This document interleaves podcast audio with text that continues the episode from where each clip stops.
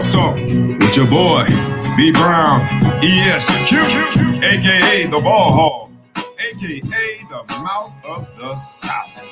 This is the place where sports, business, and entertainment collide. And we're going to give it to you rough, rugged, and raw, so come get you a spoonful like some grits with butter. All right, y'all. Y'all know what it is. It's the Ball Hawk Sports Talk. I get excited. I don't know why my doggone thing keeps turning off my theme music, but that is what it is. That's how you know it's real live show. This is the Ball Hawk Sports Talk with your boy, B Brown, ESQ, a.k.a. the Ball Hawk, a.k.a. the Mouth of the South, a.k.a. Mr. Excessive Celebration. We got a great week planned for you guys. Let's have a good time. You know what it is. It's the Ball Hawk Sports Talk where sports, business, and entertainment collide. We got the normal crew coming with Three and a Possible. I got Big Flo as a guest coming a little later on. Not even as a guest. He's a family member at this point. Let's call it. It's going to be a great show. Now, if you're in New Jersey, New York, on the East Coast, you have spent the last 3 days digging yourself out of the snow. It makes me question why the heck I live here. But we're going to warm your minds, warm your souls, warm up your energy with the Ball Hawk Sports Talk today. And today's episode, we had to do it. We've got to do it this week. I know that people feel a certain way about those three letters, the N, the F, and the L. When you put them together, they make you feel a certain way. But lo and behold, the sports world, and I say world globally, is paying attention to a particular event this week. So today's episode, it celebrates and acknowledges that particular event. And it goes in a different direction because you know at the Ball Hawk Sports Talk, we can't just be simple. We got a little twist to it. Today's episode is called The Big Game Theory. And we're going to have a good time with that one, y'all. So strap on your seatbelt. Make sure you got your cup of coffee. And look, since you are virtual learning, your kids are virtual learning, it doesn't necessarily have to be a coffee. It could be something a little stronger, but here we come with the Ball Hawk Sports Talk. Today's episode, Big Game Theory. All right, so to start off, y'all, we are going to bring in the normal crew. You know how we do it. This segment, the first quarter, is going to be Three and a Possible, where the Three and a Possible is myself, the MC. The maestro himself, superhero DJ John Quick, will be in the building. And the Maverick, you know who she is. She needs no introduction. Miss Majestic Maya. Let's get it started, y'all. Three and a Possible. What's up? What up, what up, what up, what up, what up, what up? What's up? Good morning, y'all. I know that the snow has been crazy. We've all had to deal with the snow, but that's why the audience, the Ball Hawk Sports Talk audience, and like we ask you guys every week, humbly, we ask you at the outset, please like, please comment, please share, please tag a friend, please tag a foe, tag anybody that you know, because the Ball Hawk Sports Talk is about to deliver a little heat to you. How about that in this winter storm? Y'all made it out okay, y'all. Everybody's good? Straight. All right, cool. Absolutely. All right, cool. All right, so let's go ahead and melt this snow with some heat, y'all. Three and a Possible, you know what it is, like a good spades hand. We got Three and a Possible. We're going to go without the possible today. There will be no missing link. So they're going to hear it from the maestro. They're going to hear it from the Maverick. They're going to hear it from the MC, and we're going to dive right in. This particular segment it's just a family day at the spades table. Hop in, get in where you fit in, and let's go with a few topics. The first topic. DK Metcalf, who everybody knows for running down the defensive back after an interception, literally ran him down the entire field, the length of the field. Everybody knows him for being shredded. The dude got muscles on top of muscles. He got 0% body fat. Just a very, very well put together young man, a receiver that is taking over the NFL. But he's not just done with the fans at the entertainment level. He is now educating the fans. He is sending, during Black History Month, one tweet per day that is educating fans on the Emmett Till situation, the tragedy that was from a historical perspective. DK Metcalf is in the building, not only an amazing wide receiver, but also a Black History Month teacher now. What did y'all think about it, man? Great story. DK Metcalf in the building. I'm here for it.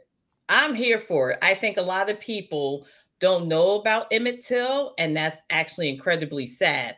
Like, you know, every rap lyric, you know about Little Uzi, all these little stupid ass rappers. But Vert, you know, his last name is Vert, not Tech. Whatever, and Kodak Black and all these little mumble. Don't mess with Kodak now. He's South Florida kid now.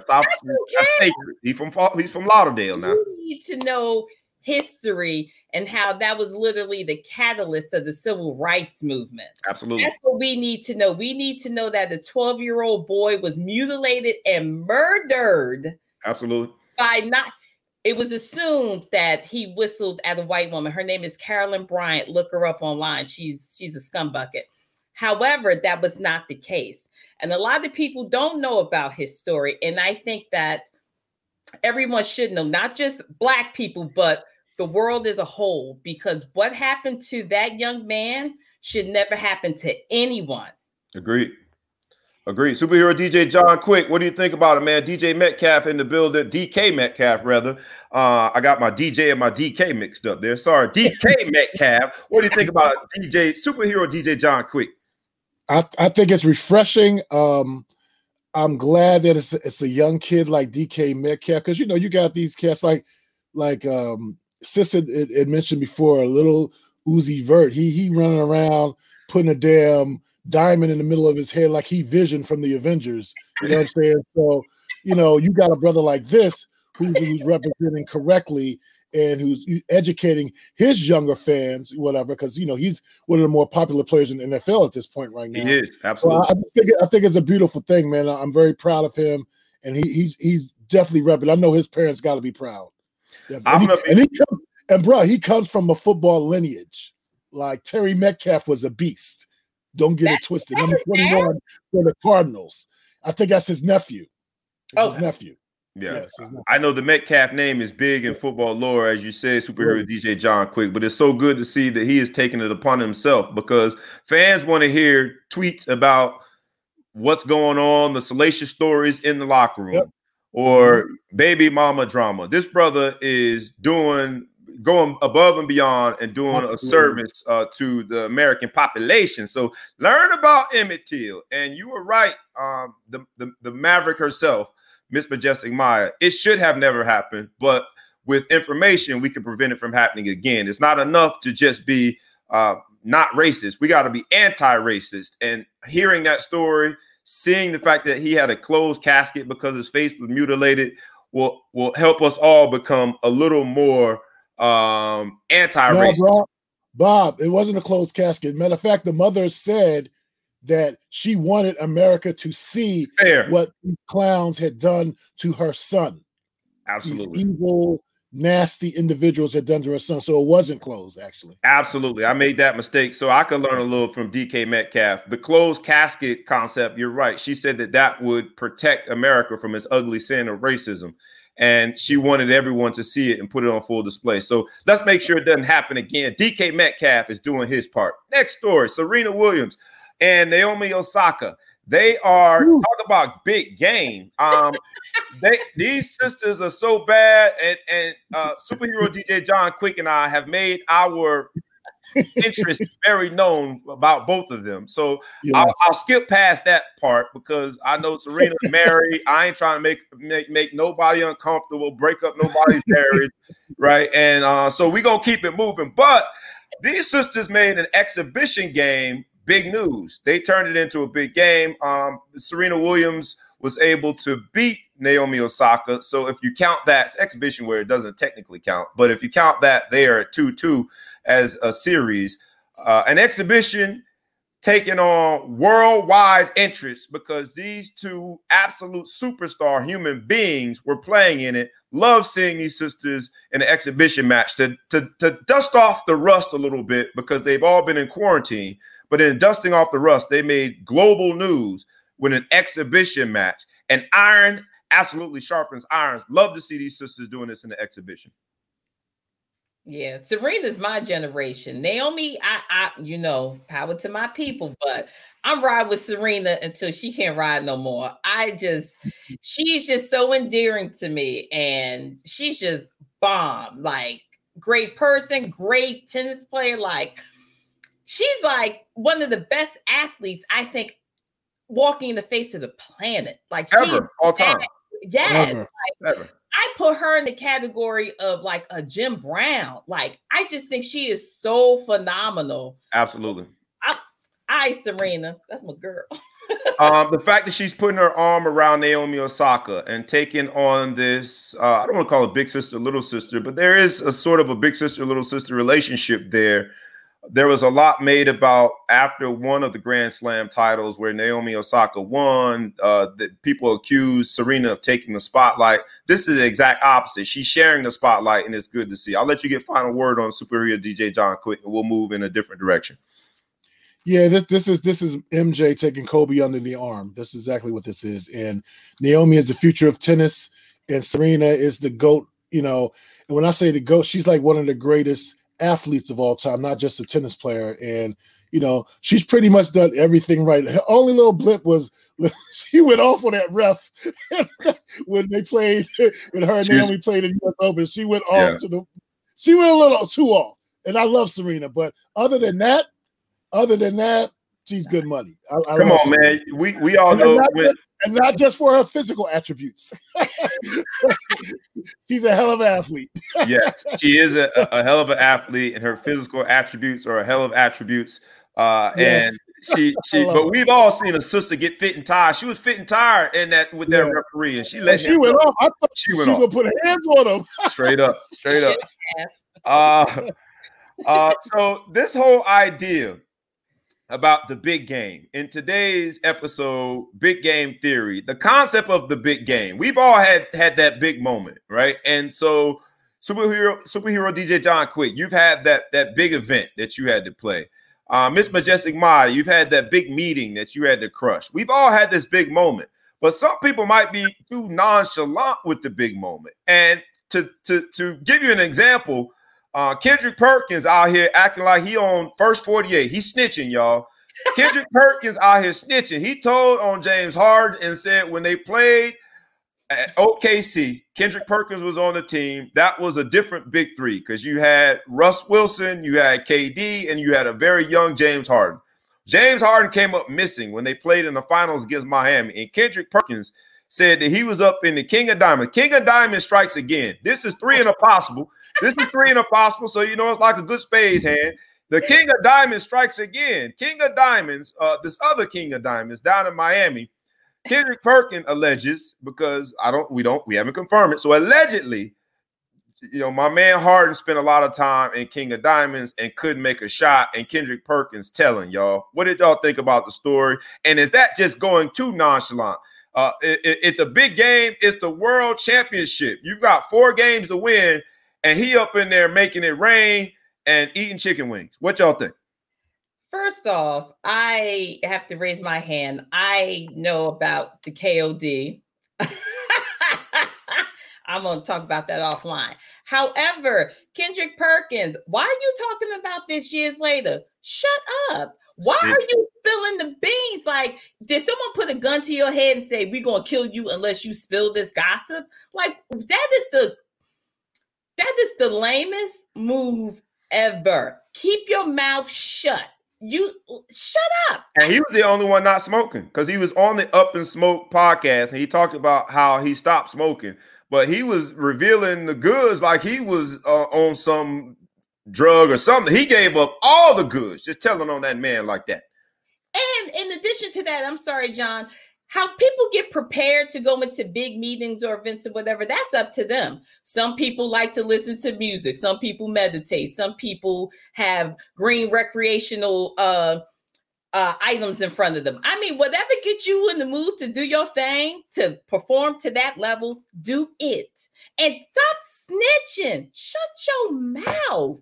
I got to figure out where, so you just told on yourself, Anthony Denman. I was about to say, I got to figure out where Perkins is from. Denman, you gave it up. He said Kendrick Perkins is misrepresenting Texas. Yeah, everything is bigger in Texas, including the snitches, because Kendrick Perkins is a big old snitch.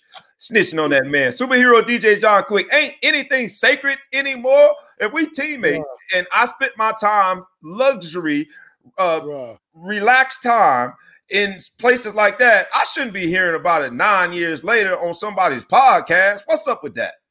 He's disgusting. He's nothing but a sellout goon. That's what he is. That's whack. Like, how you gonna tell on this man? Like, literally 9 years later, after the fact, like, and then pretty much just blame him for. Man, he needs to have a seat, man. You know what it is, man. You know, everybody's trying to scratch and claw their way in this radio industry, man. This is his. You know, he's playing himself. Like, really, dude. Like, you lost so much respect from just doing that, man. Like, wow. Like, the locker room is supposed to be sacred, and he just crushed all of that, man. He's whack. Broke the code. But I'll say this, because you point out two very important things. You say that we're all trying to fight and scratch and claw to make our way in this radio world. So I take that opportunity to remind everybody to please like, please comment, please share, because we are trying to do the same thing. But then you talk about the snitches, right? I want y'all to snitch on us. Let everybody know we got a good content here, man. Tell everybody. There's good snitching and there's bad snitching. Don't do that Kendrick Perkins snitching. Oh, do the good snitching. Tell your friend, y'all. We about to make it happen. All right, other partiers. You know, I'm one of the nicknames is Mr. Excessive Celebration. Superhero DJ John Quick and I, the Maestro, we rocked out before. I believe in excessive celebrations, but I'm wondering if it's too excessive. My man Neymar from Brazil, he basically said, I'm never going to stop partying, and I'm not immature.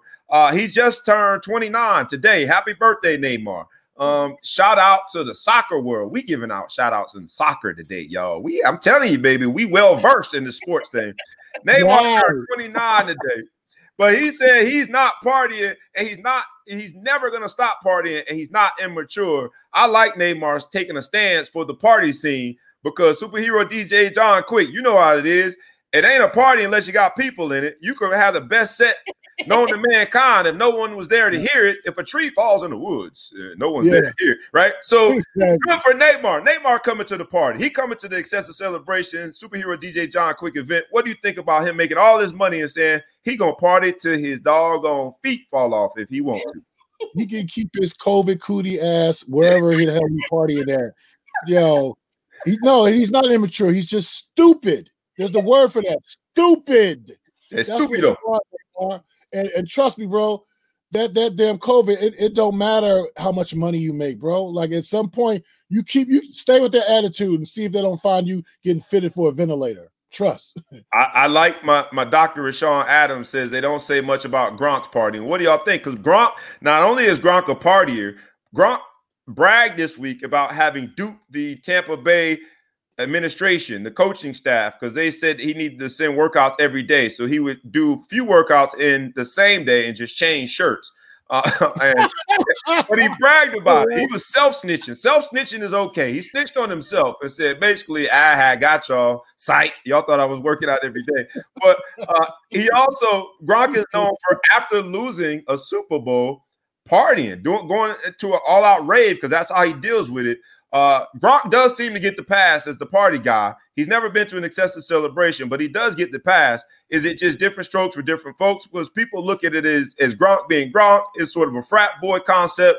They don't put as much disdain on his name as a partier as they do, say, a James Harden going to KODs.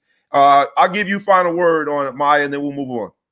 Two things. One, the most offensive thing about Gronk is his rhythmless dancing. Like, who wants to? He big, awkward, and can't dance. That shit's offensive. That's the main thing. And secondly, COVID. I don't understand why people can't get that through their thick skulls. COVID real out here, y'all. This thing is serious. So I want to tell a joke about Gronk, but I'll take the opportunity to say, hey, y'all, let's take this thing serious because there's still people dying. And the fact that you have to bury a loved one essentially in a virtual setting because you can't go to funerals still is just sad. So let's make sure that we take this thing serious. And other news, serious news, we'll take a very brief moment of silence because we lost another great one. Seems like every week we're taking these moments of silence, which, again, only emphasizes the point even deeper that COVID is real. But this week we lost John Chaney. He died at 89. John Chaney, with the infamous look, the scowl, the very powerful, powerful coaching strategies that he had and how he influenced specifically young black men but also off the court, how he was unapologetic in speaking up for how the system he felt mistreated and exploited black athletes. He talked about it. He's also known, Eddie Jones was one of his best players. Eddie Jones from Broward County. You know, I'm always shouting out Broward County. But you know, Eddie Jones and Aaron McKee were both Prop 48 players. But you know, John Chaney was, I think, was much more than just a coach. He was a legend and one of the people in the black community that represented us well. So if you guys will indulge us, please, very brief, let's take a moment of silence on behalf of the late, great coach, John Chaney.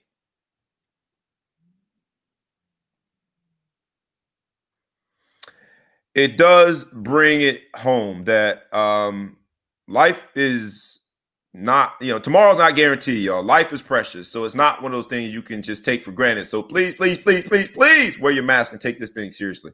Another good health story is the Washington football team. Ron Rivera has now deemed, or the doctors have deemed him cancer-free. So he wanted to thank the fans. Thank the supporters. So, and he's one of the handful of men of color. He's not black, but he is a diverse candidate, head coaching candidate. So shout out to Ron Rivera, cancer-free. Prayers lifted for you, my brother. I want to make a Washington football team joke, but I'm going to leave it there and on good vibes that we're going to continue to pray for you that you remain cancer-free. The other story when it comes to health that we got to discuss is this new proliferation of athletes taking their mental health seriously. And the two latest examples is the Minnesota Twins shortstop, Mr. Simmons. And Drelton Simmons is should be the poster child of being able to speak up and speak out on behalf of mental health. He not only is a four-time Golden Glove winner, he just signed a one-year deal for $10.5 million. And yet all of those things that should seem to suggest life is perfect didn't prevent him from having mental health issues. He decided to opt out of the bubble. He said COVID and all the death around it was weighing on him, and he decided to take a step away from the game. And he was unapologetic about saying it wasn't until he got therapy with his mental health issues that he thought about suicide at one point, and he was facing real depression. A guy who on paper, on the face of it, seems like he's got everything in the world at his fingertips, still dealing with mental health issues and being willing to be vulnerable and publicize it, going public with it.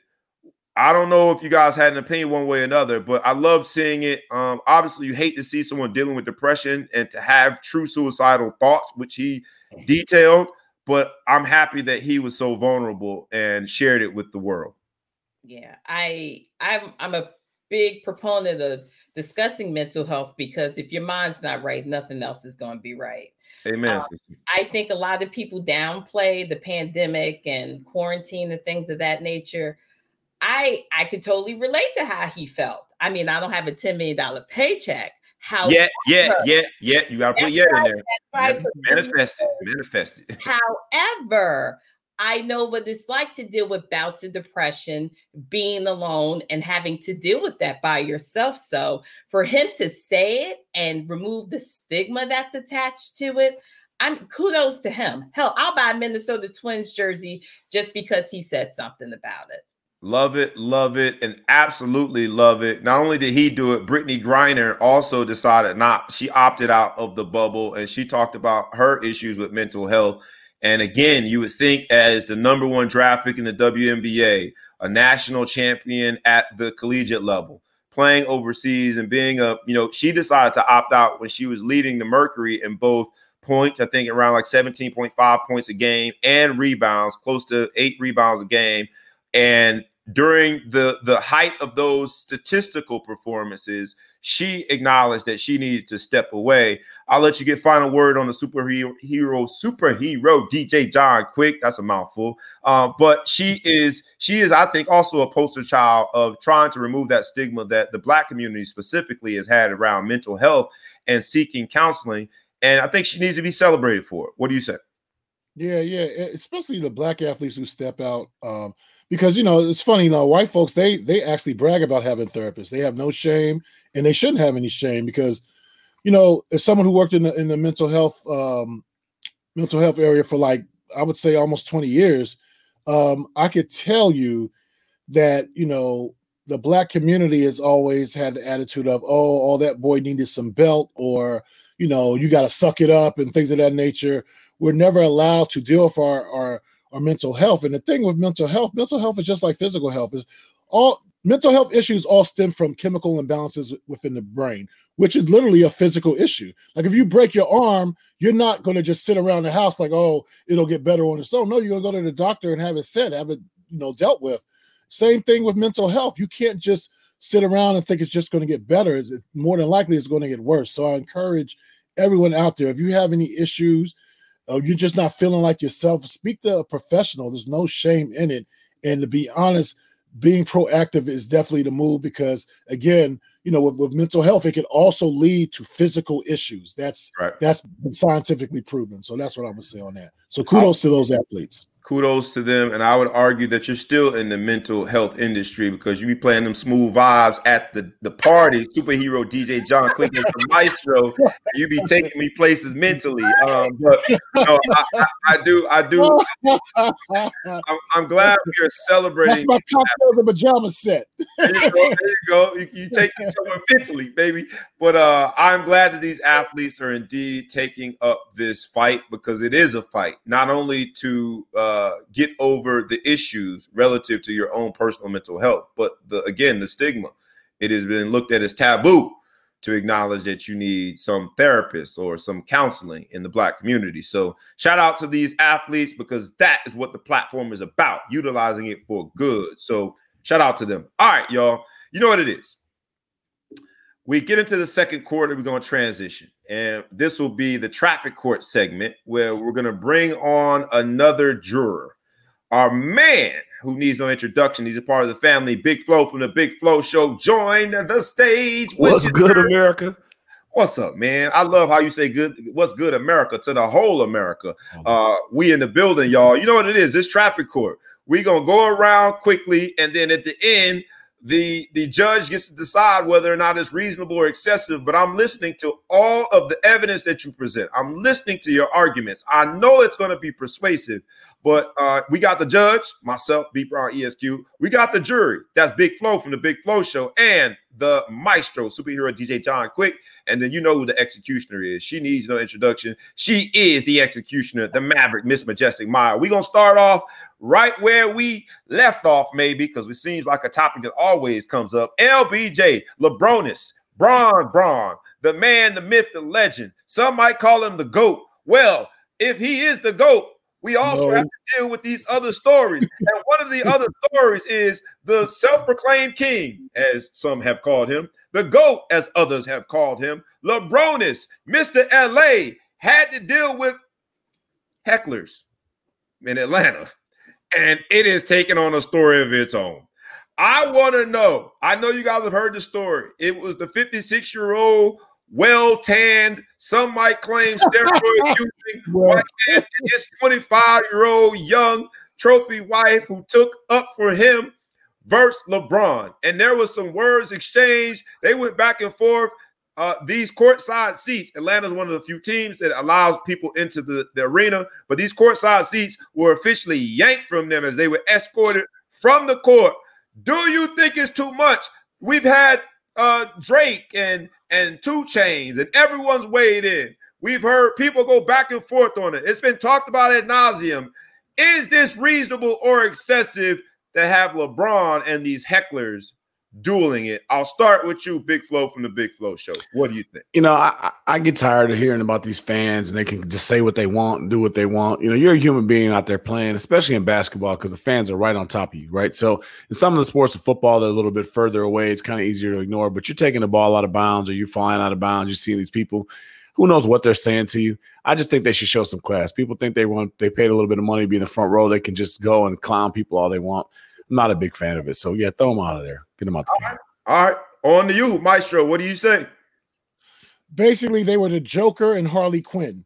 You know, it's. I mean, shut up and just watch the game. How about that? Like, you know, you're not paid to be the entertainment. You know, let these ball players do what they do. They're the entertainment that you paid to see. So shut the hell up. That's what I think. Miss Majestic Maya the Maverick, what do you think? You got the executioner one. What you gonna do with it? Well, there's two parts of it. It's reasonable to keep that little over-tanned, lobster-looking ass blocked out forever. And secondly, you know what's excessive? His tan and her plastic surgery. Ain't no way that girl's 25. She's 50 in the ball. Ain't no way she's 25. Well, I guess the executor executed. I would say this when it comes to the case of LeBron and whether or not it was excessive or reasonable to kick this couple. I almost said something else, mess with you, Majestic Mind, to kick this couple out of the game. I would say it was reasonable to kick him out of that game, but I would then go one step further and say to ban them for life is a bit excessive because LeBron is a big boy. He's been hearing, you know how long people have been heckling him? He's been that dude since he was 16 years old. So LeBron even said that he thought that they didn't necessarily need to get ejected. He's equipped. I love the fact that technology is the MVP again, because initially she claimed that LeBron called her a B. And the microphones that are everywhere, the cameras that are everywhere picked up the exchange, and there was no B word uttered, because I know that the feminist movement, that's people. Karen moment right there. That's right. They was waiting. That's what they called her, courtside Karen. And so I'm glad that the technology in the arena vindicated him from the use of that word. But I think it's excessive to ban them for life. So I'm gonna call that. Ban her. She tried to lie. She tried to lie, my man. Yeah. You know, think about it, man. What if there weren't any Emmett Till or microphones? You know, the feminist groups would have came straight after him over a lie. So she needed to ban old crooked looking self. Wait, and two things. He's been, LeBron has been living rent free in her sugar daddy's head, because he posted some other reckless stuff back in 2007 talking about how much he hated LeBron. And then on top of that, I mentioned this pig at the top of the show, Carolyn Bryant. This is the stuff that white women do to get black men in trouble. Yep. I say this, exactly. You know, I don't know why another grown man thinks that much about LeBron. We talk about it on the show because he is a sports, business, and entertainment topic, but you can rest assured when I go to bed at night, LeBron is not on my mind. It seems like this particular dude has exactly. Need more rest. Take vitamins. All right, so another story about trash talking in the NBA, right? This time it's not from the fans. Klay Thompson had a microphone as a color commentator. I don't know why they let Klay Thompson call games with his teammates playing. He should not call Golden State games, but yet someone gives him a mic, and lo and behold, the inevitable happened. He took the side of his teammates, which from a locker room perspective, the guy code, the player code, you're going to do that. And he might have went a little far. He said Rodney McGruder essentially was about 30 seconds from being out of the league. Rodney McGruder tried to be a tough guy. Klay Thompson took issue with it and said, you're about 30 seconds from being out of the league. My man Draymond Green doubled down on it and said, you know, so who died and made this dude the tough guy of the Pistons? So just like the NBA stories always do, they went from just that exchange where Klay Thompson was probably a bit out of bounds and saying that on a live coverage of the game. And then Draymond Green said what he said, and then it just took a whole turn in the wrong direction. You had Wayne Ellington speak up for his teammate. You had then KD like a comment or like a post of Wayne Ellington. Then you had Big Baby Davis. Why in the world am I talking about Big Baby Davis? Because he interjected himself in this story. The NBA is becoming the WWE when it comes to some of these conversations. But what did y'all think? Was Klay Thompson out of bounds? Was Big Baby Davis out of bounds, saying that's why you always hurt? Because statements like that, it's karma. What did you think about this back and forth? I'll start with you, Miss Majestic Maya the Maverick. Oh, my God. First and foremost, Klay Thompson, like, I can't take no man that tall and that light seriously. He is like glass. John, I'm serious. You cannot take him seriously. He looks like a woman, but that's besides the point. And Big Baby Davis, I'm like, why are we? who, like, he hasn't been relevant since ever. The only reason why we knew about him was, one, he was overweight, and two, he went to the Celtics. I mean, he has made no imprint in the NBA. When you open up the history of the NBA, you will not find the picture of him. He won't even get a footnote mention. No. This is so lame. They're just trying to conjure up some sort of rah-rah so people could watch the game. I'm not watching this. Whatever. What do you think, superhero DJ John Quick? Is this reasonable or excessive? This whole conversation, this back and forth, it looks a lot like wrestling, man. But indeed, they ain't acting. Listen, and you know what? Wrestling is one of the top, rated entertainment / sports shows in America. So I'm here for all the trash talk. Come on, Bob, you play basketball on the course, man. Please, this is light work. You know what I'm saying? It's light work in terms of what they're saying. And the fact of the matter is, yeah, it's funny. He said Rodney McGruder was 30 seconds from being out of the league, and then Wayne Ellington chimed in. They both in that category. So, it's like, and I like both of them. They both used to play for the Heat. So, but it is what it is. I mean, he wasn't lying. He wasn't lying. So it is, I love the trash talk. It's fun. It's all fun. As long as they don't go the rapper route. You know what I mean? So, right. It's all good. It looked like it's getting dangerously close to that. Big Flo, what do you think about this back and forth? I think Quick has a point because I had never heard of either of those dudes before this came up. But I'm going to say that it's both. It's excessive. I think Klay Thompson that's excessive. It's unprofessional to be on the mic and to go there. They brought you to be an announcer, and you kind of act like you're still on the court. I think he needs to be able to hold back. First of all, nothing crazy was happening. He should be able to hold back. I think it's reasonable for some people to come back out there in his defense and try to clown him. Big Baby Davis, first of all, shout out to fat people that can hoop. So I'm not going to sit there and clown him the way Maya is. So he went out there and he can hoop and Big Baby. So I like him already. But I think, he kind of resembled that. He's like, man, you're in the league. You're struggling to get there. It's one thing to talk trash on the court, but you clown me, on TV and you're saying, oh, you're about to buy the league. This is this dude's profession. You're trying to clown him like that. So I think those responses to Klay were reasonable. I think he was excessive. Yeah. Shout out to fat people. In the case of this big old drama, the saga that has now become a soap opera of sorts, an NBA soap opera, I'm going to say that the response is excessive. And I say why. Yes, I agree with superhero DJ John Quick. Talking trash is just that, talking trash. Klay Thompson, was he a bit unprofessional? Yes, but that's what talking trash is, the definition of talking trash. Exactly. That Wayne Ellington and even now KD liking that post and calling it unprofessional. Like, get over yourselves, man. Y'all playing a game that we've been talking trash while we played it since we were old enough to play it. Yep. Klay Thompson was just talking trash. He didn't give himself the mic. Whoever gave him that platform is their fault. I think it's excessive. So, but I do like all y'all points. All right, y'all, let's move to the next one. We're going to go now to a story that I think y'all are going to love, man. And I think you're going to love it because I get to say these famous words. I told you so. I told y'all that LaMelo Ball was acting real Magic Johnson-ish. He's Magic-ish. And y'all look at me like I was crazy.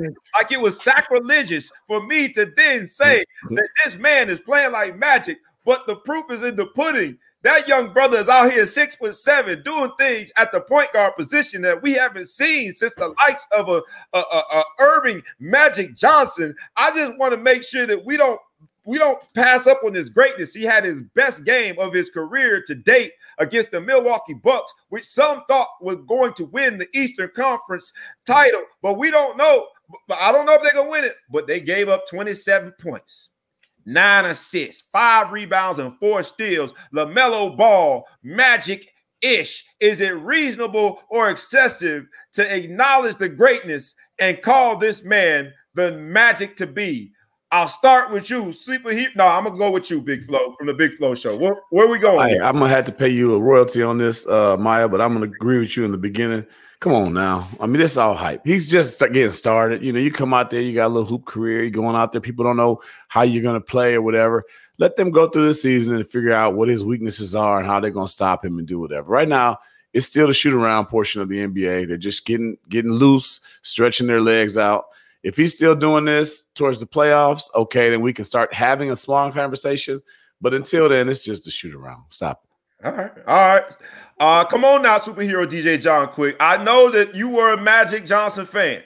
And when you look at LaMelo, come on now. What do you think? Is it reasonable or excessive to call this man a little miniature Magic? What do you think?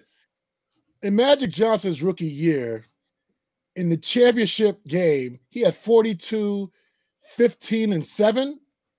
LaMelo will never do that. All right. LaMelo's, honestly, he surprised me. He's a lot better than what I thought he would be in his first year.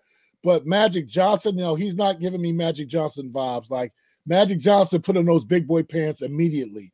LaMelo, he's playing for, a very, I'm being kind of marginally talented Charlotte Hornets team. And again, like Flo said, this anything before the All-Star game is just, this is, basically the preseason. So especially the fact that they didn't even have a preseason. So, no, if he's doing this in late May, whatever, I'll give him more props. And right now, like, he's having a nice little rookie season, but let's not get ahead of ourselves. Maya, I see you over there. The executioner about to go in. I already know. Well, are you ready to say? Are you ready to say that I was right about LaMelo and he looking real Magic? But I don't like your daddy. What say you, Maya? First off, I need you to stop crowning these people that have not done things over a consistent amount of time. It's insulting to compare that Duck LaRange offspring, okay, to Magic Johnson. If Magic heard this, he'd come over to your house and fight you. Period. Stop crowning these young athletes that have not endured or been through what Magic Johnson, Michael Jordan, these other athletes have been through. You're playing in a confined space. You're in a bubble. The conditions are ideal for you to have great games. You're not dealing with what Magic Johnson had to go through. They didn't like him when they traveled. The Lakers used to go to Boston. Oh my God! Do you know how many N-bombs they dropped on that man, and how many buckets he dropped on them? So I need you to. Team Sunshine, I know you love all that brightness. You team bright sun. Look, I can't deal with the highlighters today. All right, so look, I'm just gonna say Saquon Barkley agreed with me. He started saying he looking real Magic like too. And Saquon Barkley doesn't have any credibility in the basketball world, but I figured I'd repeat it. Saquon Barkley agreed with me. In the case of my man, LaMelo, looking real Magic-ish. Is it reasonable or excessive to acknowledge his Magic-like ways? It is very reasonable. Oh, what's the appeal? What's the appeal? Situation here? Who do I find my appeal with? You know what it is. When you have a self-interested judge, they're going to rule self-interestedly. So I rule self-interestedly that yes, this is reasonable. Yeah, I agree with you all that he doesn't have the body of work, but it's like, he can't yet. He can only have the games that he's playing. The game that he's played have been amazing. I'm agreeing with you, Saquon Barkley, or you agreeing with me. I said it he's first. I'm about to go into my Jimmy Green. LaMelo is who we thought he was. Go ahead, just crown his ass. Just crown him. Hey, look, man. Drake had his run. LaMelo's about to take over for all team light skin. It's on you, LaMelo. Don't let them down. All right, y'all. Toothbrush. Sorry. He got diamonds. He got to get polished. Which you can't do toothbrush no more, right? I mean, and how can somebody that bright want to be brighter? But yet he has the diamonds. All right, my man, Tom Brady, TB12. It would not be a conversation about the big game. It's an episode called Big Game Theory. We cannot get through this episode without talking about TB12. Tom Brady, the GOAT, some might call him. Thou who shall be recognized as an amazing Super Bowl performer. That TB12, all right, is on record. Again, we got people snitching because Levante David, one of the linebackers, went on a podcast. He went on All Things Covered, the podcast that Patrick Peterson hosts, and my dog. Shout out to my man, Brian McFadden, who is the other co-host of All Things Covered podcast. While I'm shouting him out, y'all check them out. Me and Brian McFadden and I have known him since high school. Shout out to him. But on that podcast, Levante David told the story of when TB12 was in the locker room and one of his teammates took to crying, tears of joy, as they won the NFC championship, the conference championship, and the reality sank in that they would be moving on to the Super Bowl. He started crying. TB12 said, "What the F you crying about? We ain't done yet." Is that reasonable or excessive that TB12 went out on a limb like that and told him, man, ain't no crying in football? Reasonable, excessive. I'm starting with you, Maya. It's excessive. First of all, did we get on him about supporting that 45 maggot? Uh-oh. We didn't get on him about that. So he needs to keep his opinion and his spy gate and tuck rule and all that old other shit to himself, because we don't care. All right. Superhero DJ John Quick, reasonable or excessive? It seems like he's just a winner. Stop all that crying. We ain't done yet. Yeah, reasonable. He's just trying to get that culture right. You know what I'm saying? Like, yo, don't be getting excited because we made it to the Super Bowl. We trying to win this chip. So it's reasonable. You know what I'm saying? I understand, you know, dude have been on a losing team all his career in terms of the NFL. So him crying, you know, tears of joy to get to the Super Bowl, which a lot of cats don't make it to. I get it, but I get TB12 saying, like, dude, what you doing, man? We still got a job to do. So, yeah, I'm not mad at that. Yeah, that'd be like you crying as soon as your invitee to the prom, as soon as she says yes, you start crying. Nah, dog, you got to cash in. You got to go to the prom, make that thing right. And all right, sorry, I digress. Big Flo. That's totally reasonable. That's go-to. That's why they brought him there. I mean, we've all been in a football game. There's 3-4 minutes left in the game, and we score to go up. Everyone starts cheering, going crazy, going nuts, and somebody stops and say, "We haven't won yet. We got to finish this game." So we say, "Look, man, I know you're excited, man, but I got this. We do championships now. All right, this is what we're going for. This is just part of the game." So yeah, that's goat talk to me. I'm with both of you. I'm going with the fellas on this one. I'm going to say in the case of being tough and saying, what the F you crying about, that's very reasonable. They say act like you've been there before, but this particular teammate obviously had not been there before. So TB12 helped him act like you've been there before, man. We got to go win this thing. TB12, you mentioned it, Miss Majestic Maya, the Maverick. Did he get a pass? Did he get a pass when it comes to his political connection to Mr. Donald Trump? We don't have to say president no more, or former president Donald Trump, because Shannon Sharpe called him out, said if that was a black player and there was some questionable political connectivity, they would have been run through the doggone hot coals of political opinion, whereas TB12, we don't even talk about it. In fact, TB12 had an opportunity to answer a question, and what I dare say he quick kicked it. He punted it away and didn't answer the question. Is Shannon Sharpe onto something? Are we giving him a pass? I'll start with you, Flo, quickly. Yes or no, excessive or reasonable that it can be construed as he's getting a pass, because we don't really talk about his Trump connection. You know, I don't talk when it comes to politics, whatever, you're gonna make your vote, you can. It's the difference between like a quiet supporter or a vote and somebody who's just like a Trumper. I don't think he came to the level of Trumper, and maybe I'm misspeaking because I didn't hear all the research there. But like, you know, he punted. He didn't give a chance to come out there and start beating his chest and saying Trump, Trump, Trump, like some of these other people have done and got in trouble for, like Urlacher or whatever the defensive end is that I can't remember his name for the 49ers. Bosa. You know, he didn't seem like Joey Bosa. Yeah, Joey Bosa. He doesn't seem like he was a beat his chest Trumper. So every one man, one vote, he gets to go do it. I don't know. It's a tie to me. It's funny that you say that, because I saw someone post something about the Bosa brothers, who both went to the illustrious St. Thomas Aquinas of the greater Fort Lauderdale, Florida area. And I felt some type of way as they posted these pictures. I'm happy that the Bosa brothers went to St. Thomas, but the stuff that they've said, the very interesting political views that they've taken, the views that the insurrectionists took, as they threatened our democracy, I felt some type of way. And so I don't know. What do you think, Superhero DJ John Quick? Is Shannon Sharpe right? Have we given TB12 a pass, whereas other players wouldn't get that same pass? First of all, I'd like to say a big fuck you to the Bozo brothers that you're talking about, because I remember one in particular called Colin Kaepernick a clown.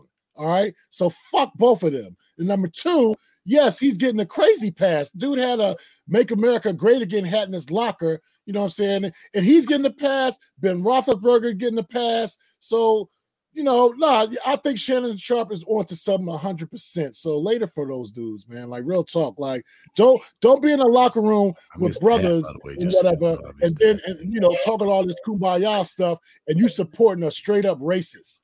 Fuck them. I'm sorry. Yep. Good morning. I with a capital F or a little F. I'm not quite sure by the way you said. I just want to say on this episode, Big Game Theory.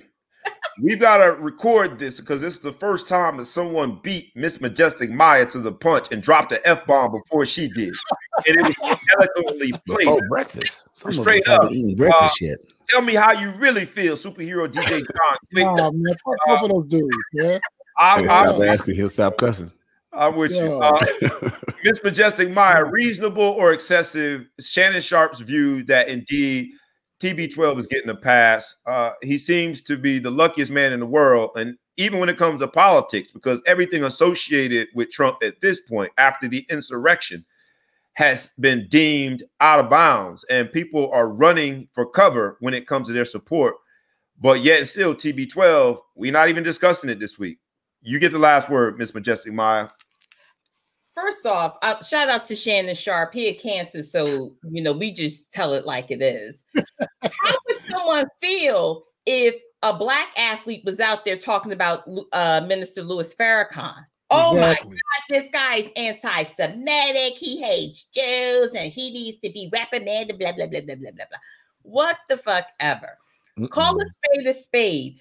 This walking piece of orange trash has consistently expressed racist, hateful, stupid views. So if you vote for someone who consistently shows you that they're racist, stupid, fat, shout out to the fat people that aren't racist. That means racist. We're shouting out fat folks today. I don't understand. Friday. No one wants to call him racist. No one wants to call him stupid.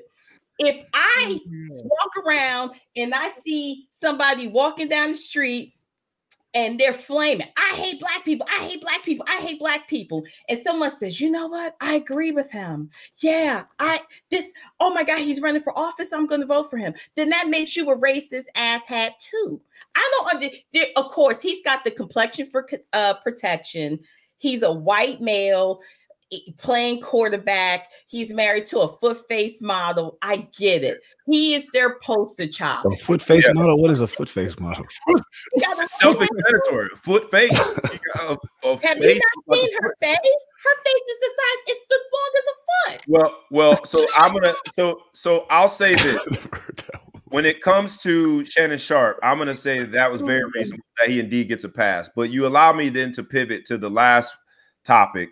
And I'm going to sort of bring it together because Kaepernick, leading up to the big game, Colin Kaepernick has now been featured on a billboard right there in Tampa. He's been embraced. Ben & Jerry's has a campaign, and it says something to the effect of, I know my rights and change the world, spelled WHIRLED, a play on world ice cream.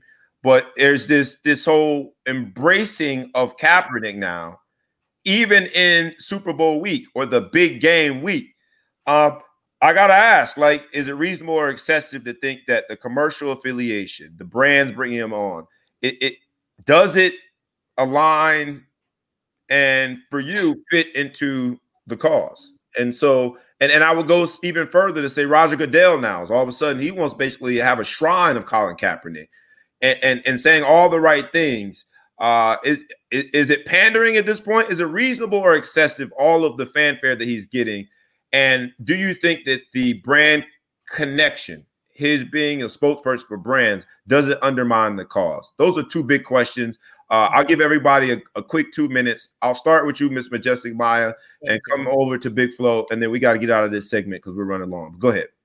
First off, I think it's disrespectful for the NFL to even mention this man's name. That punk ass Roger Goodell couldn't even apologize to him. He tamped ass around that man's name. I was like, damn, what is he saying, man, Sims? He did everything but apologize to that man. So fuck the NFL, Roger Goodell, you could go play in traffic. How about you take a long walk off a short pier? Secondly, I'm all for Colin Kaepernick getting all the exposure, because you want to know why? He is actually doing the work for people who look like him. I have no problem with it. I don't even like Ben and Jerry's ice cream, but I buy it because they do the work. A superhero DJ John Quick, on to you. Well, you know, it's a little personal for me, being that I actually know Colin and his girlfriend, you know, pretty well. And, you know, why do our leaders, why do our activists have to be broke? You know, he deserves every penny he can get, because number one, he literally had his career sacrificed. All right. And then for the NFL to even have the audacity to mention his name, put him in the new Madden and as a free agent, which is crazy.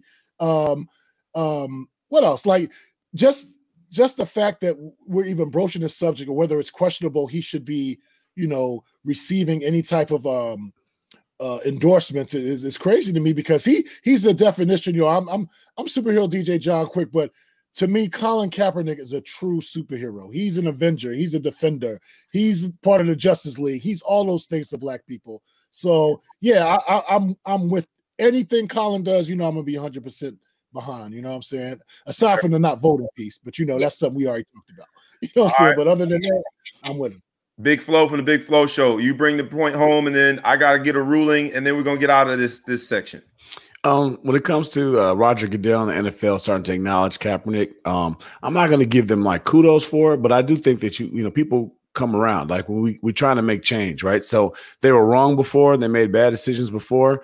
It may not even be sincere now, but they're publicly speaking on the behalf of Kaepernick and saying that things wrong. Could they go further? Absolutely, but at the same time, we're looking for change. We're starting to get some change. It's starting to become acceptable. I think that the products going behind him, Nike being behind him now, Ben and Jerry's being behind him. I like it because Colin isn't even really speaking. You're not hearing anything, but he's speaking, right? He's becoming more mainstream, and people are, I think, you know, the corporate sponsors are voting with their voices and saying, hey, we stand behind you. We stand behind your people. We stand behind your cause. So I love seeing the billboard. I love making it so it doesn't go away and it's always out there.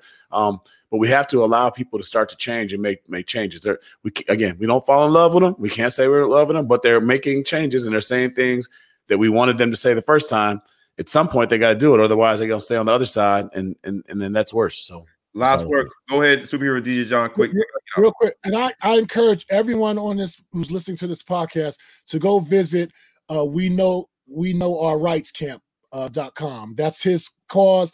And like Maya said, he's putting in the work. He's putting his money where his mouth is. So trust me, like we got a winner in this dude. And it's just a shame that these NFL owners just can't get over their little soft ass egos and give this man at least a real trial, and not some bullshit trial on a Saturday where nobody who can make decisions can attend the tryout. Thank you. I was all ready to vote very different ways, or to rule very different ways. Maybe it's recency bias, but I think you helped me see it a different way, Big Flo, because I thought, I'm going to be honest with you, when I heard about all the brand connection and it being here, being there, I just thought it undermined the initial cause, and it distracted from what the message was, the initial message of Black men being overly susceptible to brutality at the hand of police men, police women, police folk, police departments. And I thought it took away from it. But you guys got a point. At the end of the day, the bigger the platform, the bigger the message. I think that being woke has become a part of the big game, and it's acceptable now. So and a lot of that has to do with Colin Kaepernick. In terms of the Roger Goodell now having a love affair and saying that he deserves the recognition, I'm a little more open to hearing that as well, along with Big Flo. Not because I think it's sincere, but because in him saying it, we have at least made some progress in a world that I've seen on the corporate side, a large white male population see and understand the injustices that is inflicted upon people of color and women forever. They still don't acknowledge that there needs to be some change. And so I think Roger Goodell is, maybe it's pandering, maybe it's self-interested, but I'm going to give him the benefit of the doubt on this one. So I'll say it's reasonable in this case. All right, y'all. This was a great segment. We're going to come back. in a little bit. You know what it is. This is the traffic court where you've got the judge, myself, B Brown, ESQ. You got the jury. You got Big Flo from the Big Flo Show. And you have the maestro, superhero DJ John Quick, and the executioner who is never afraid to execute. She's the Maverick, Miss Majestic Maya. That is the segment. Let's hop into center court for our halftime, and then we'll be back. Great job, guys. All right, y'all. Center court. You know what it is. Halftime is, our halftime report is brought to you by Excessive Celebration. We're much more than a party. We are an event on top of an experience on top of your event. All right. So now we've got center court, and center court, like we do it every week, is basically taking the show, the title of the show, the episode, and explaining why we made that decision. Today's episode, as we've talked about a few times, is called Big Game Theory. All right. And so stick with me here as we do center court today. Big game theory in the center court. Look, if you had one shot or one opportunity to seize everything you ever wanted in one moment, would you capture it? Or let it slip. Now, of course, those are the famous words from Eminem's song "Lose Yourself," a song that I always listen to before a big moment in my life. I listened to it before I took the LSAT for law school. I listened to it before I took the GMAT, which is the entrance exam for business school. And I still listen to it every time I have a big meeting or a big moment. Every year around this time, we get to watch a certain football game where all the players have their one big moment. And every year around this time, I watch commercials during that same game where brands that spend millions and millions of dollars to make those commercials. Every year, it amazes me that those same brands only refer to the game as the big game. As it turns out, the brands cannot say the Super Bowl unless they pay for that privilege, because the NFL registered that trademark back in 1969. When it comes to the big game, the NFL has used its big bank to take little bank, which prevents event curators like myself from using the phrase Super Bowl. If you throw an event, you got to call it the big game party or the big game watch. However, I love the phrase big game, because back in my day, we always said big time players make big time plays and big time games. Then there's the other half of today's title, which is game theory, a term that we learned in business school, but I'll explain it here. Investopedia defines game theory as a theoretical framework for conceiving social situations among competing players. In some respects, game theory is a science of strategy, or at least the optimal decision-making of independent and competing actors in a strategic setting. While there will be a ton of strategy on Sunday as Bruce Arians and Andy Reid face off, and then Tom Brady and Patrick Mahomes go toe-to-toe under the big lights in the big game, it's the perfect opportunity to think about those big moments and those unique opportunities that each of us have in our own lives. For example, this week's news that Stacey Abrams, a woman who we've highlighted here in center court previously, to hear that she's been nominated for a Nobel Peace Prize is a great example of someone who never let the big bad establishment dampen her outlook and undermine her accomplishments. She redefined her objectives and increased the stakes to win an even bigger game for the greater good. And by doing so, she benefited personally as well. So what does that mean for you and me? We all have a big game moment that might not go as planned. Dare I say, we become like the character Rabbit. You know, when we snap back to reality, oh, there goes gravity. Oh, there goes Rabbit. He choked. He's so mad. but he won't give up that easy. As you can tell, I love the game. But this big game theory is my challenge to you and to myself to be like Rabbit, the character. Be like Stacey Abrams, the politician. Be like Tom Brady and bounce back by being strategic and never accepting failure as an option. Whether it's getting yourself out of debt, bouncing back from a job loss, recovering from incarceration and bad decisions, picking yourself up and resuming your dreams after losing a loved one or any other notable achievement, by overcoming the odds and winning, you are setting the example for those following in your footsteps. The big game is yours to win, as long as your theory and strategy is about something bigger than yourself. And that's a word from the center court. All right, y'all, we're going to get into the third quarter, which is going to be strictly business. I'm going to bring back Big Flo from the Big Flo Show, and we're going to get into some quick business. Strictly Business is the name of the segment, and we're going to rock out real quick. Big Flo, got you back for Strictly Business. You know what it is. Still good? Y'all still good? Okay. America's still good, baby. So I know that we are pressing on time. So when you got to get out, just tap out. I know you got to go. I like this around and started late. Just tap out. All right. But we're going to get through Strictly Business first, and then I'll let you go for the day. I'll bring it home by myself on fourth quarter. So Strictly Business is this. Yep. Tom Brady. His merchandise sets a whole new 2-week record for the 2 weeks leading up to Super Bowl 55. Tom Brady is the gift that keeps giving in terms of merchandise. What do you think about the fact that this man at 43 years old in his 10th Super Bowl can still set records even off the field, and people are buying his jerseys up like nobody's business? He is the definition of commerce and very good for people's pockets. What do you say? I mean, it's to be expected at this point, right? He goes to Tampa Bay, first year there.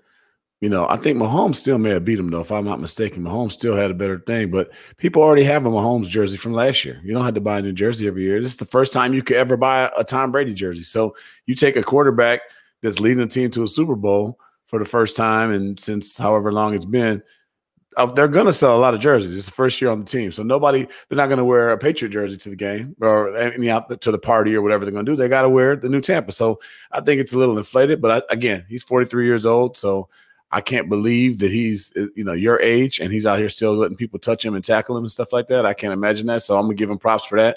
But I think a little bit, it's kind of like, of course, he's setting records for jerseys because no one has a jersey for Tom Brady. When it comes to the big game of commerce, man, that guy, TB12, is just good for business. And that felt personal that you said he's my age and paused. But I couldn't say my age because that would be a lie because I'm a little older. So I had to, find the next guy in the room. We'll see what happens. A lot of those jerseys, because I agree with you. I think people are crazy when they just wear like a Patriots jersey to a game where Tom Brady happens to be playing, because he no longer plays for the Patriots, but people do it. So you've got a point there. The fact that he is new to the Tampa Bay Buccaneers organization probably influenced the uptick in those jersey sales. But those last 2 weeks broke records over a 2-week span. So TB12 still doing it, man. Nobody think they were going to make it to the Super Bowl. And when they did, hold on. Let's get my little jersey for the party. Everybody likes a winner. Ticket scalpers are on the other side of that. Business is bad for them. The NFL is doing a good job of trying to regulate their own market. Instead of just releasing tickets that then get sold on the secondhand market, they're doing most of it themselves. It went from about 80% of the tickets being sold on the secondary market back in 2017 to this year, less than 20% of the available tickets have been sold on the secondary market. Is this the end of an era for ticket scalpers? And did big bank again dominate little bank when it comes to the big game of ticket sales to the Super Bowl? I look at it a couple ways. First of all, I don't really knock anyone's hustle, but the ticket scalping business in general, is bad. A lot of people can't go to games now because the scalpers get their hold on tickets, and the average citizen can't. It's already $250, $400 for a ticket anyway, and now the scalpers making it $4,000. So I think that's a little unfair. But I do think, it's COVID. We're in a pandemic, right? The TV experience is getting much, much better, right? So now people want to have Super Bowl parties, and they want to watch the commercials and do whatever. The event is so great, or the big game party, I guess you want to call it. the game is so experience is so great on TV. Not as many people want to go. And with COVID and all the different stuff like that, they're not really doing it. So I can't be mad at the NFL for trying to take some of that money that's on the secondary market. Our alma mater, Notre Dame, was getting mad when people were scalping tickets years ago, and they started doing personal seat licenses. So they're like, all right, if you guys are willing to pay $300 a ticket, give me $3,000. I'll let you buy season tickets. Before they didn't do that. So I can't be mad at people for trying to make more money off their product. So, all right. So I to that same end, the financial losses in the sports world more broadly, we think about the ticket scalpers. Other people are facing losses because of events, because of concessions and all the other things related to the sport, the respective sports. There are two examples of this that come to mind that I think stand out. One is the University of Texas, because it shows just how much money a program like that makes. And I'm going to look to my notes just because I have these numbers. They were earth-shattering numbers that I did not believe upon first read. But they've lost revenue, and they're down $23 million. And still up. and still made $201 million in revenue. Mm-hmm. Profits, $22 million in profits. The football program made $147 million in gross revenue alone, and Texas wasn't that good this year. So there's that part of it. When you think of, as a parent, a son that's being recruited, just think about how much money goes into a sport like football on a college campus like Texas, one of the big programs. And then the second part of that is the NFL, because their revenue also dipped in a pandemic, but wasn't crippling at all. And they are down at least $100 million per team. So altogether, the aggregate are down about $3 billion to $4 billion from an aggregate level, the entire league, yet that didn't cripple them. And so that's my only challenge. And I didn't mention this in the previous segment about Colin Kaepernick. I thought Colin Kaepernick had the NFL on the ropes, and finally we were going to have their books exposed. And so these type of numbers, to know that they're down $100 million, at least $100 million per organization, and they still are living great. And to think, you know, the University of Texas and their football program still makes $147 million in gross revenue in 1 year, despite COVID, just shows how big the numbers are. And, you know, I think we, as people who participated on all levels, we lose sight of just how big the business is beyond just the plays that we make or the recruiting class that we were in. What do you think? You know, so I read that article and I looked at the numbers, and I think it was all sports, right? It was 200 million was all sports. 200 million all sports, yes. For all sports. And I think I saw the number was only like 27 was football. Okay. But, you know, we lost the tournament. Well, I don't know if they were tournament. Anyway, but I believe that they only had 21 million was for scholarships out of that 200 million. The rest of the stuff was going towards like coaches' salaries and all kinds of different things like that. And so you start that article was told them a lot when they start talking about we can't afford to pay the athletes and we can't do this or whatever. I don't know how many athletes they have, but they got 21 million on scholarships, $22 million in profits. So everybody's paid, everyone's making their money, everyone's doing their thing, and you still have profits in a down year. So, you know, I mean, I don't know if there's going to be some increased costs that are associated to getting back up to the revenue. Whatever, but let's assume that at least half of that money would come back, and they'd have $30 million in profit. Now, Texas is a huge program. Not everybody is a Texas, but at the same time, it really sheds a lot of light on how much money is being made and how much money is left over for the organization. So, I don't know. I mean, it says a lot. As a former player, doesn't it make you feel as though we got hoodwinked, bamboozled? Run amok. We didn't land on Planet Rock. Planet Rock landed on us because that level of money. And look, Texas has a brand significant enough to have its own network. They were one of the first to do it, if not the first to do it. But in that same vein, that same spirit, I got to at least mention my guy Messi. You know who he is, the soccer player who makes all type of money, Lionel Messi. Mm-hmm. This is the second time we talked about soccer on the Ball Hawk Sports Talk today. We expanding, y'all. We expanding. This young man, we don't know who, snitched. They released the details of his contract, and it's 550 million euros, which is more than dollars, over 4 years. He had 115 billion euro signing bonus. He's bad too. And this is where he gangster, Al Capone, Scarface with it. He is now suing whoever snitched for extra. He needs more than that. He needs more because he didn't make all the incentives, so he ain't gonna make all of it. So I'm gonna sue you on top of it.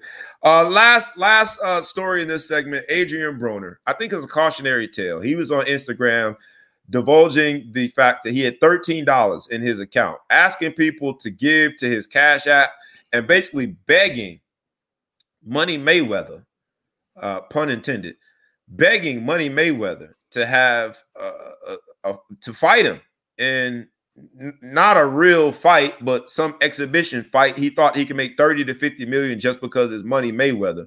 Now, this is the same guy that you know, used to use the imaginary phone, which was bricks of cash. Used to just throw away money. Used to do ignorant things. It's a cautionary tale that I hope people learn from. AB, all the Benjamins and all the other names he gave himself, could be AB absolutely broke. What do you think about it? First, I'm going to start at Messi, right? And I say, look, you know, you're putting a man's business on the street, and, you know, in the United States, it's everybody's business. But my dad used to say this, and I got to quote my pops. If I could win $100 million in lottery, I'd tell him to keep $20 million if you just keep my name out your mouth. Don't put my name out there in the street. Let people know I got all that money. So Messi might have some family members that's lining up out the door. You got all kind of people bothering him now. He got $500 million. He'll be telling nobody how much I make. They'll tell him how much I make. They're sweating me now. So I'm suing y'all for all the people. This is going to go to the family that keeps calling me what's going on there. So, yeah, right. Keep my business out the street if it's against the law. I'm not mad at him for suing for that because that is an embarrassing amount of money you're making. But Bonner was always terrible to me. He never was a good boxer. He was all lip, nothing. Marketer though. Great marketer, I guess. I don't know. I'm just not a fan. He gets out there. He never does well. Now he's broke and he wants Mayweather to give him a fight, do it. And the thing that I guess it just makes us all monkeys if we actually pay for the fight. Like if he gives him the fight, I hope nobody buys it. I just feel like I need the money. I'm just going to come out here and just do something. I don't like it. I don't like it. The fact that he wanted to qualify as an exhibition makes me think that he thinks Money Mayweather would not put a title on the line. It's got to be a very low risk of losing anything in order for him to step in the ring with him. I hate to see brothers lose money like that. Today's episode is entitled Big Game Theory. And the big game, whether you like it or not, is wealth accumulation. You can be rich and still be broke. Be poor in terms of your outlook, your mentality, in terms of your appreciation of how that money can help others and help the community and provide resources to people beyond just your boxing career. And unfortunately, AB, while I love him as a marketer and a trash talker, I hate to see that he got $13 in his bank account. I ain't got much more than that, but when it comes to the case of big bank take little bank, I could do it. I got more than $13. We're going to transition quickly to the fourth quarter. We got about 5 minutes, and we're going to be out of here. I know I'm going long because we started late, but we got to give the people what they want. Ball Hawk Sports Talk. What they want. Like we ask you guys every week, humbly, please like, please comment, please share. Please tag a friend. Please tag a foe. Tag anybody that you know. It's the Ball Hawk Sports Talk, where sports, business, and entertainment collide. With your boy, B Brown, ESQ, a.k.a. the Ball Hawk, a.k.a. the Mouth of the South, a.k.a. Mr. Excessive Celebration. Here with the La Familia, Big Flo from the Big Flo Show, who you guys will be seeing a lot of. We about to bring it home in the fourth quarter with the sports freestyle. This is how we going to rock. First one, Martellus Bennett, who has been quite an outspoken player, not only during his career, but now post-career. He had a lot to say on Twitter, and essentially he said that the people you think that you know, you really don't know. We're wired a certain way. We're wired to be aggressive, violent humans, and you might not appreciate just how dark our dark side is. The people that you are fans of, a lot of them are horrible human beings. He talked about the transition and the mental challenges of transitioning into a world where you're not the creme de la creme. You're not the best thing since sliced bread. So what do you think about Martellus Bennett spilling the beans and sharing some good info? You know, it's interesting because we've had those conversations, you know, guys like myself and yourself, when we talk about it, we talk about different teams. And so, you know, each championship, and if you read some coaches' books that have been written out there, you'll see little glimpses of it. You need those people on the team, unfortunately, that you don't know if they're going to make it through the whole season. You need those guys that are a little bit on the wild side. So when you see people doing crazy things that we think is crazy, and then as society, we step back and say, man, they have all this opportunity and all this money, and how can they act like that? So you don't realize the fact that they act like that is the reason why they're good like that, because it's crazy to run into somebody full speed and hit them as hard as you can, knowing you could bust your neck and break your head any play. That normal people don't do that. When you walk in society, you walk down the sidewalk, people avoid contact, right? We run into contact. So that you have to have a little bit of a screw loose. So it's amazing that we can be as great as we are and flip the switch as much as we can. But, you know, I think there's just something good about putting it out there, and people can realize it. You know, mental health, like people are talking about, is becoming more acceptable and understandable. But there's a lot of crazy stuff that goes on that you're triggered to do. We train these kids. When I used to coach the kids, I said, now is the time not to be like what your parents told you, right? They tell you, don't hit anybody, be polite, be nice. Now is the time to put out your frustration. The kid that took your toy in school, the extra cookie or ice cream that your mom won't let you have. Now is the time to go out there and let it all out. But now that I look back at it, yeah, I'm somewhat creating the monster. But I wanted to let these kids know this is your release, and then you got to shut it off. But that switch sometimes will break on you. So I'm not mad at him for putting that out there. I think it's time people should know and understand what they go through. I love that he put it out there. And let me just say, let me qualify, because there's levels to this crazy. As we talked about the fact that we were never teammates, and you said immediately, your immediate response was out of love to knock you out. There is levels to this craziness. As an offensive player, I didn't think about that. I thought about touchdowns and touchdown dances, AKA excessive celebrations. But you, on the other hand, thought about decapitating people. There is levels to this, but on all levels, I love that Martellus Bennett put it in layman's term where people can understand it. So Kansas City offensive lineman Laurent Duvernay-Tardif. He is a Canadian and possibly French. Is that French? Not that French Canadian. Probably from Quebec, Montreal.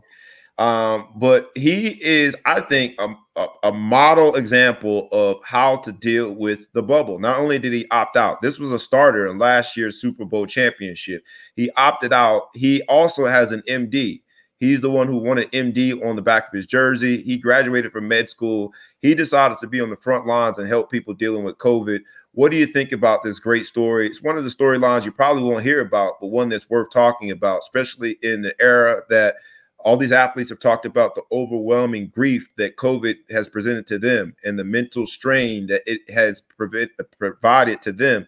A burden on their back. Here's a guy who opted out of the season and was on the front lines. What do you think? First of all, shout out to anybody who has a medical degree of any kind and still got a chance to play football. So he did med school and did this. So shout out to him for that. I think the irony there has to be celebrated. The fact that most people opted out because of self-preservation or preservation of a loved one or family member or whatever their personal reasons are for themselves. He opted out and put himself in harm's way. I got to respect that. I got to say, hey, listen, I probably wouldn't have done it, you know, but I think for you to feel that kind of a calling that you think you could be of a greater help, and it's greater than football. It's bigger than football. I want to go out here on the front lines and start helping people. If you don't respect that, what do you respect?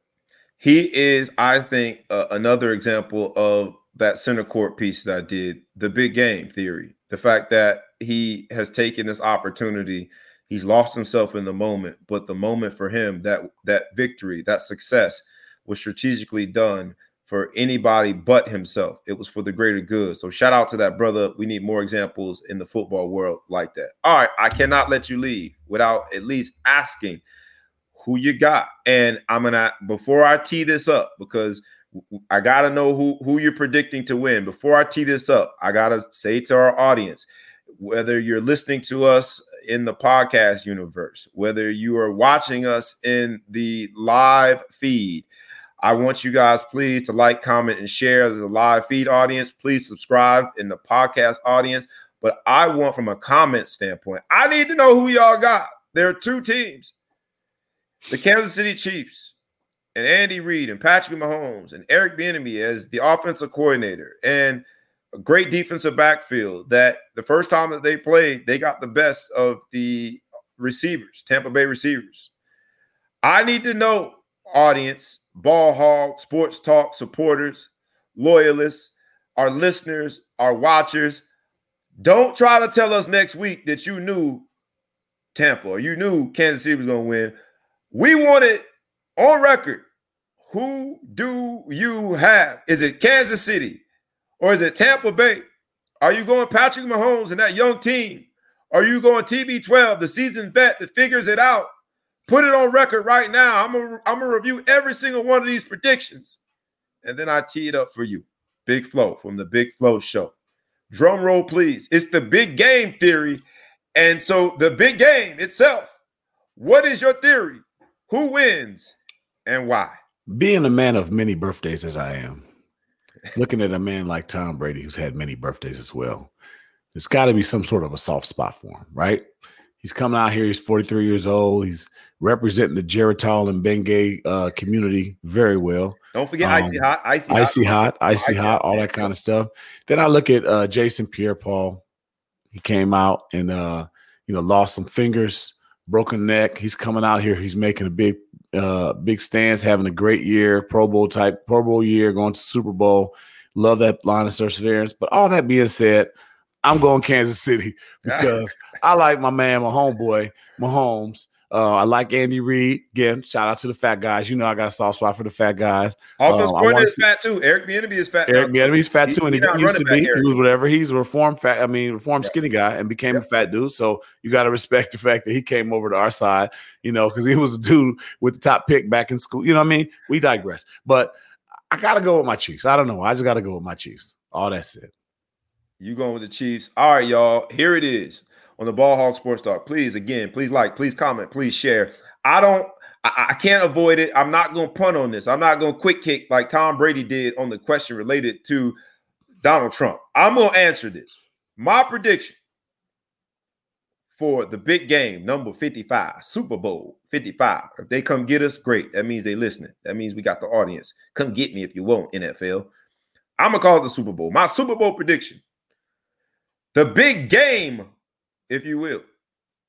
My theory is that the Rooney Rule and the lack of execution on it, there's going to be karma. And the team with all black coordinators, the team that also happens to have TB12, my class, same class in college, 43 years old, same age. That team with a black offensive coordinator, with a black defensive coordinator. The offense coordinator is Byron Leftwich. The defensive coordinator is Raheem Morris. And they even have a black special teams coordinator, which I'm proud to say I don't know his name, but he black. Oh, isn't that Armstrong? Did they get Armstrong? I think it's Armstrong. He was Notre Dame special team coach when I was there. Okay. And he's like the one black special teams guy. I should have known that. Yeah, I will say this. I'm going with Tampa Bay. TB12. It's going to be a close game. And if Kansas City figures out a way to debunk that theory and they win, I'll be happy either way because Eric Bieniemy, I think is long overdue for a head coaching role. Doesn't he share your He is. He's a Q. He's a fraternal letter. So absolutely. I disrespect y'all. And, you know, I just refer to it, the big game, the big symbol. That's how it's called. The big symbol and the big. So y'all don't come looking for me. I know how y'all get. Yeah, no, man. But I'm going with Tampa Bay. You're going with Kansas City, and that's why Big Flo from the Big Flo Show and B Brown, ESQ, aka the Ball Hog, aka the Mouth South, aka Mr. Success Celebration from the Ball Hog Sports Talk. That's why we vibe, baby, because we don't always agree, so we argue. Debate. This has been real. Thank you for the sports freestyle. Sorry we went over a little bit. I'm going to close out. Have a good weekend, my brother. All right, we out. All right, everybody. It's been the Big Game Theory episode. As we talked about it, the big game, we all have the big game. We all have that moment, that opportunity in life. Make sure you seize it. Game theory and how to be strategic in seizing it requires us as a people to think beyond just ourselves. And think of the broader good that you can create, the greater good that you can create. And remember, and my mom used to say this to me all the time, even when I was about 9 years old, you never know who's watching, and you are a role model. You are a role model to someone. So from a Big Game Theory episode, this has been the Ball Hog Sports Talk. We appreciate you following. We appreciate you watching. We ask you, like we ask every week, please like, please comment, please share, please subscribe on whatever is your favorite podcast platform. It's the Ball Hog Sports Talk, y'all. We working. Where sports, business, and entertainment collide. We out. Peace.